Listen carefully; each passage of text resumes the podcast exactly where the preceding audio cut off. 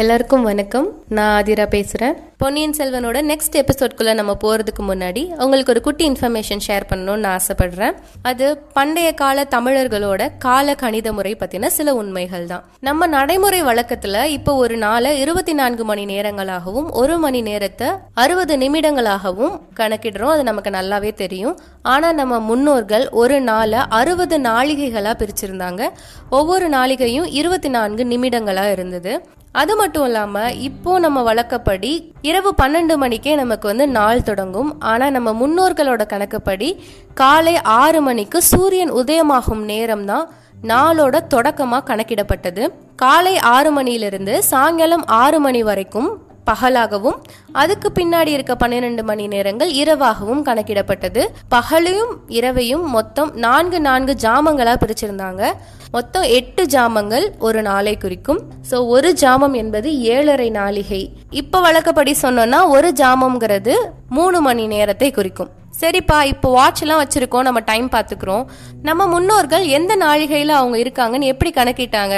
நம்ம கை விரல்களை வச்சும் புற்களை வச்சும் நம்மளோட நிழலோட நீளத்தை வச்சும் குறுநீர் கண்ணல் அப்படின்ற ஒரு எளிய கருவியை வச்சும் நாளிகைகளை கணக்கிட்டு இருக்காங்க அந்த இன்ட்ரெஸ்டிங்கான முறைகள் பத்தி கூட உங்களுக்கு தெரிஞ்சுக்கணும்னு ஆசை இருந்தா நீங்க ப்ளீஸ் கமெண்ட் பண்ணுங்க. நான் உங்களுக்கு தனி வீடியோவா அதை பதிவிடுறேன். அது ரொம்ப இன்ட்ரெஸ்டிங்கா இருந்தது. சரி வாங்க. நம்ம இப்போ எபிசோட்குள்ள போலாம்.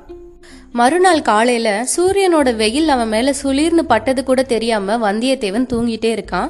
கந்தமாறன் வந்து தட்டு எழுப்புனதுக்கு அப்புறம் தான் தூக்கி வாரி போட்டுட்டு அவன் எந்திரிச்சு உட்காந்தான் ராத்திரி நல்லா தூக்கம் வந்ததா அப்படின்னு கந்தமாறன் விருந்தினரை உபசரிக்கும் முறைப்படி கேட்கிறான்.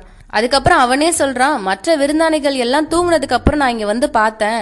நீ நல்லா கும்பகர்ண சேவை செஞ்சுட்டு இருந்த அப்படின்னு சொல்றான். வந்தியத்தேவன் மனதுல பொங்கி எழுந்த நினைவுகள் எல்லாத்தையும் அடக்கிக்கிட்டு குறவை கூத்து பார்த்துட்டு இங்க வந்து படுத்தது தான் தெரியும். இப்பதான் எழுந்துக்கிறேன். அடடா இவ்வளோ நேரம் ஆயிடுச்சே. சூரியன் உதிச்சு ஒரு ஜாமம் இருக்கும் போல் இருக்கே. உடனே நான் கிளம்பணும். கந்தமாரா குதிரையை ஆயத்தம் செய்யும்படி உன் வேலையாட்களுக்கு கட்டளையிடு அப்படின்னு சொல்றான் வந்தியத்தேவன். அழகா இருக்கே இதுக்குள்ள நீ புறப்படுவதாவது? என்ன அவசரம்? பத்து நாளாவது நீ இங்க தங்கிட்டு தான் போகணும் அப்படின்னு கந்தன்மாறன் சொல்றான். இல்ல இல்ல தஞ்சாவூர்ல என் மாமாக்கு உடம்பு சரியில்லை. பிழைப்பதே ரொம்ப கஷ்டம்னு செய்தி வந்தது. அதனால சீக்கிரத்துல அவரை போய் நான் பார்க்கணும். உடனே புறப்பட்டதான் ஆகணும் அப்படின்னு வந்தியத்தேவன் ஒரே போடா ஒரு பொய் சொல்றான். அப்படின்னா திரும்பி வரும்போதாவது இங்க சில நாட்கள் தங்கிட்டு தான் போகணும் அப்படின்னு கந்தமாறன் சொல்லவே அதுக்கு என்ன அப்போது பாத்துக்கலாம் இப்போ நான் புறப்படுறதுக்கு நீ விடை கொடு அப்படின்னு வந்தியத்தேவன் சொல்றான். அவ்வளவு அவசரப்படாத. காலை உணவு சாப்பிட்டுட்டு அப்புறம் புறப்படலாம். நானும் உன் கூட கொள்ளிட நதி வரையில வருவேன் அப்படின்னு கந்தமாறன் சொல்றான்.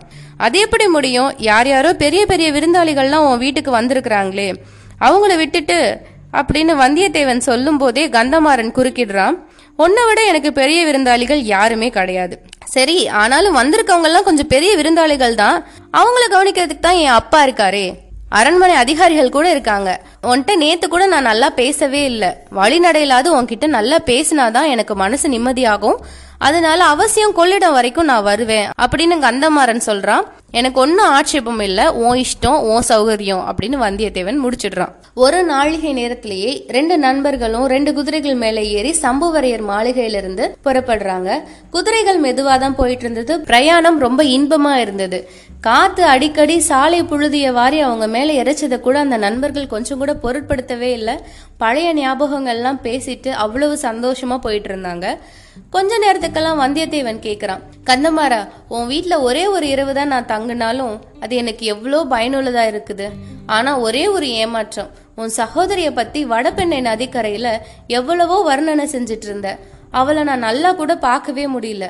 உன் அன்னைக்கு பின்னால ஒழிஞ்சுக்கிட்டு எட்டி பார்த்தப்போ அவ முகத்துல எட்டுல ஒரு பங்கு தான் எனக்கு தெரிஞ்சது.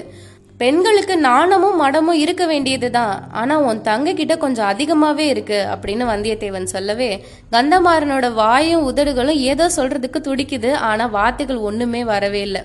இருந்தாலும் பாதகம் இல்லடா கந்தமாரா நீ தான் நான் திரும்பி வரும்போது சில நாள் உன் வீட்டுல தங்க சொல்லியிருக்கல்ல? அப்ப பார்த்து பேசிக்கிட்டா போகுது அதுக்குள்ள உன் தங்கையோட கூச்சமும் கொஞ்சம் நீங்கி விடலாம்ல? கந்தமாரா உன் சகோதரியோட பேர் என்ன சொன்ன? அப்படின்னு கேக்குறான் வந்தியத்தேவன். மணிமேகலை அடடா என்ன இனிமையான பெயர். பெயரை மாதிரியே அழகும் குணமும் இருக்கிறவளா இருந்தா அப்படின்னு வந்தியத்தேவன் சொல்லும் போதே கந்தமாறன் குறுக்கிட்டு நண்பா உன்னை ஒன்னு கெஞ்சி கேட்டுக்கிறேன். என் தங்கையை நீ மறந்துடு. அவளை பத்தி நான் சொன்னது எல்லாத்தையும் மறந்துடு. அவ பேச்சையே நீ எடுக்காத அப்படின்னு சொல்றான்.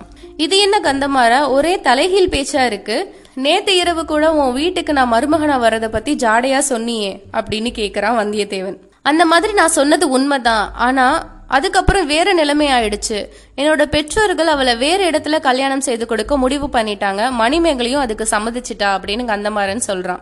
வந்தியத்தேவன் மனசுக்குள்ள நினைச்சுக்கிறான் மணிமேகலை வாழ்க அப்படின்னு சொல்லிட்டு. ஏன்னா மணிமேகலையை யாருக்கு நிச்சயம் பண்ணிருப்பாங்க அப்படின்னு யூகிக்கிறதுலயும் வந்தியத்தேவனுக்கு ஒன்றும் கஷ்டமா இல்ல. மூடு பல்லக்குல இருந்து வெளிப்பட்ட இளவரசர் மதுராந்தகருக்கு தான் கண்டிப்பா நிச்சயம் பண்ணிருப்பாங்க. ஆஹா நேத்து ராத்திரி வந்த பணக்கார விருந்தாளிகள் ஒருவரை மாப்பிள்ளையாக்க திட்டம் போட்டிருக்கீங்களோ? கந்தமரா இதுல எனக்கு ஒரு வியப்பும் இல்ல ஏமாற்றமும் இல்ல. ஒரு மாதிரி நான் எதிர்பார்த்ததை தான் அப்படின்னு வந்தியத்தேவன் சொல்றான். எதிர்பார்த்தாயா? அது எப்படி? என்ன போல ஏழை அனாதைக்கு யார் பண்ணு கொடுப்பாங்க? ஊரும் வீடும் இல்லாதவனை எந்த பொண்ணு மணந்து கொள்வா சொல்லு? எப்போதும் என் குளத்தை சேர்ந்தவங்க அரசு செலுத்தினாங்க அப்படின்னா அது இப்ப என்னத்துக்காகும் அப்படின்னு வந்தியத்தேவன் சொல்றான். நண்பா போதும் நிறுத்து. என்ன பத்தியும் என் குடும்பத்தை பத்தியும் நீ இவ்வளவு கேவலப்படுத்தாத. நீ சொல்றது ஒன்றும் காரணமே இல்ல. வேற ஒரு முக்கியமான காரணம் இருக்கு. அதை சொன்னா நீயே ஒத்துக்குவ. ஆனா அதை நான் இப்போது வெளிப்படுத்துறதுக்கு ஒன்றும் இல்லை. சமயம் வரும்போது நீயே தெரிஞ்சுக்குவ அப்படின்னு கந்தமாறன் சொல்றான். கந்தமாரா இது என்ன ஒரே மர்மமாவே இன்னைக்கு நீ பேசிட்டு வர்ற? அப்படின்னு வந்தியத்தேவன் கேக்குறான். அதுக்காக என்ன மன்னிச்சிரு. உன்கிட்ட கூட நான் மனம் விட்டு பேச முடியாத ஒரு பெரிய காரியம்தான் இது. எது எப்படியா இருந்தாலும் நம்முடைய சிநேகிதத்துக்கு எந்தவித பங்கமும் வராது. அதை மட்டும் நம்பு. விஷயம் வெளியாக வேண்டிய சமயம் வரும்போது ஓட்டமா ஓடி வந்து உன்கிட்ட தான் முதல்ல சொல்லுவேன். அது வரையில என்கிட்ட நம்பிக்கை வச்சிரு. நான் உன்னை ஒரு நாளும் கைவிட மாட்டேன். என்னை நம்பு அப்படின்னு கந்தமாறன் சொல்றான். இந்த வாக்குறுதிக்கு ரொம்ப வந்தனம். ஆனா என்ன கைவிடும்படியான நிலைமை உனக்கு என்ன அப்படின்றது தான் எனக்கு தெரியல. அப்படி நான் இன்னொருத்தரை நம்பி பழைக்கிறவனும் கிடையாது கந்தமாரா என்னுடைய உடைவாளையும் கைவேலையும் தான் நான் எப்பவுமே நம்பி இருப்பேன் அப்படின்னு வந்தியத்தேவன் சொல்றான். அந்த உடைவாளையும் வேலையும் உபயோகிக்க வேண்டிய நேரம் சீக்கிரத்திலேயே வரலாம். அப்ப நம்ம ரெண்டு பேரும் ஒரே கட்சியில நின்று தோளோடு தோல் கொடுத்து போரிடுவோம். அதனால உன்னோட நோக்கமும் கூட கைகூடும் அப்படின்னு கந்தன்மாறன் சொல்றான். இது என்ன? யுத்தம் சீக்கிரம் வரும்னு எதிர்பார்க்குறியா? இல்லை ஈழ நாட்டு நடக்கிற யுத்தத்துக்கு போலான்னு உத்தேசம் இருக்கா உனக்கு? அப்படின்னு வந்தியத்தேவன் கேட்கிறான் ஈழத்துக்கா? ஈழத்துல நடக்கிற அழகான யுத்தத்தை பத்தி நீ கேட்டா ஆச்சரியப்பட்டு போவ.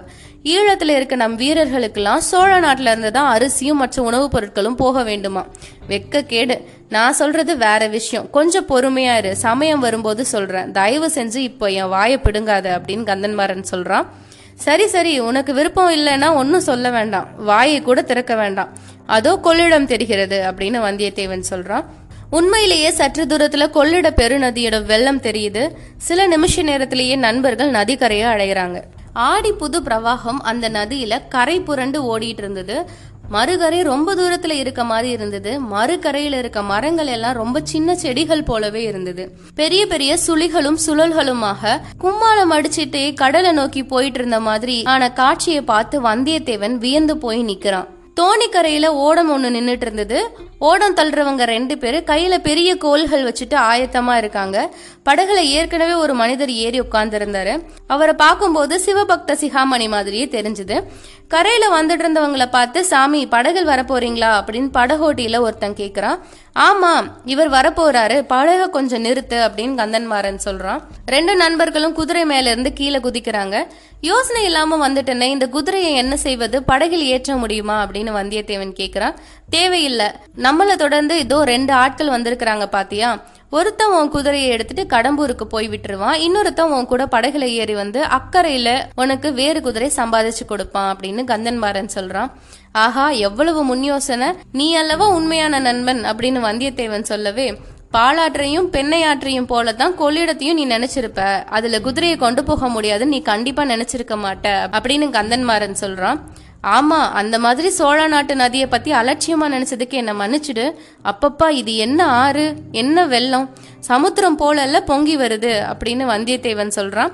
ரெண்டு நண்பர்களும் ஒருத்தரை ஒருத்தர் கட்டி தழுவிக்கிட்டு விடை பெற்றுக்கிறாங்க வந்தியத்தேவன் நதிக்கரை ஓரமா போய் படகுல ஏறி உட்காடுறான் கந்தன் மாரவேலோட ஆட்கள் ஒருவனும் ஏறிக்கிறான். படகு புறப்படுவதற்கு சித்தமா இருக்கும்போது ஓடக்காரர்கள் கோல் போட ஆரம்பிக்கிறாங்க. திடீர்னு கொஞ்ச தூரத்துல இருந்து நிறுத்து நிறுத்து படகை நிறுத்து அப்படின்னு ஒரு குரல் கேக்குது. ஓடக்காரர்கள் கோல் போடாமல் கொஞ்சம் தயங்கி நிக்கிறாங்க. அந்த மாதிரி கத்துக்கிட்டே ஓடி வந்தவன் சீக்கிரமே கரை அருகில் வந்துட்டான். முதல் பார்வையிலேயே அது யாருன்னு வந்தியத்தேவனுக்கு புரிஞ்சது. அவன் ஆழ்வார்க்கடியான் நம்பிதான். வருகிறவர் வைஷ்ணவர் அப்படின்றத தெரிஞ்சுக்கிட்டதும் படகில் இருந்த சைவர் சொல்றாரு விடு படகை விடு. அந்த பாசாண்டியுடன் இந்த படகுல நான் வரமாட்டேன். அவன் அடுத்த படகில் வரட்டும் அப்படின்னு சொல்றாரு. ஆனா வந்தியத்தேவன் ஓடக்காரனை பார்த்து கொஞ்சம் பொறுங்க அவரும் வரட்டும். படகில் தான் நிறைய இடம் இருக்கே. ஏற்றி கொண்டு போகலாம் அப்படின்னு சொல்றான். ஆழ்வார்க்கடியான்ட்ட இருந்து நேற்று இரவு நடந்த பல விஷயங்களை கேட்டு தெரிஞ்சுக்கணும்னு வந்தியத்தேவன் விரும்பினா அதுக்காக தான் ஆழ்வார்க்கடியானையும் ஏத்திட்டு போலாம் அப்படின்னு ஓடக்காரர்கள் கிட்ட சொல்றான். இத்தோட இந்த அத்தியாயம் முடியுது. அடுத்த அத்தியாயங்கள்லாம் ரொம்ப சுவாரஸ்யமா இருக்க போது கம்மிங் எபிசோட்ஸ்ல அதெல்லாம் பார்க்கலாம். அது வரைக்கும் bye bye from Aadhira. Your reading mind voice stay tuned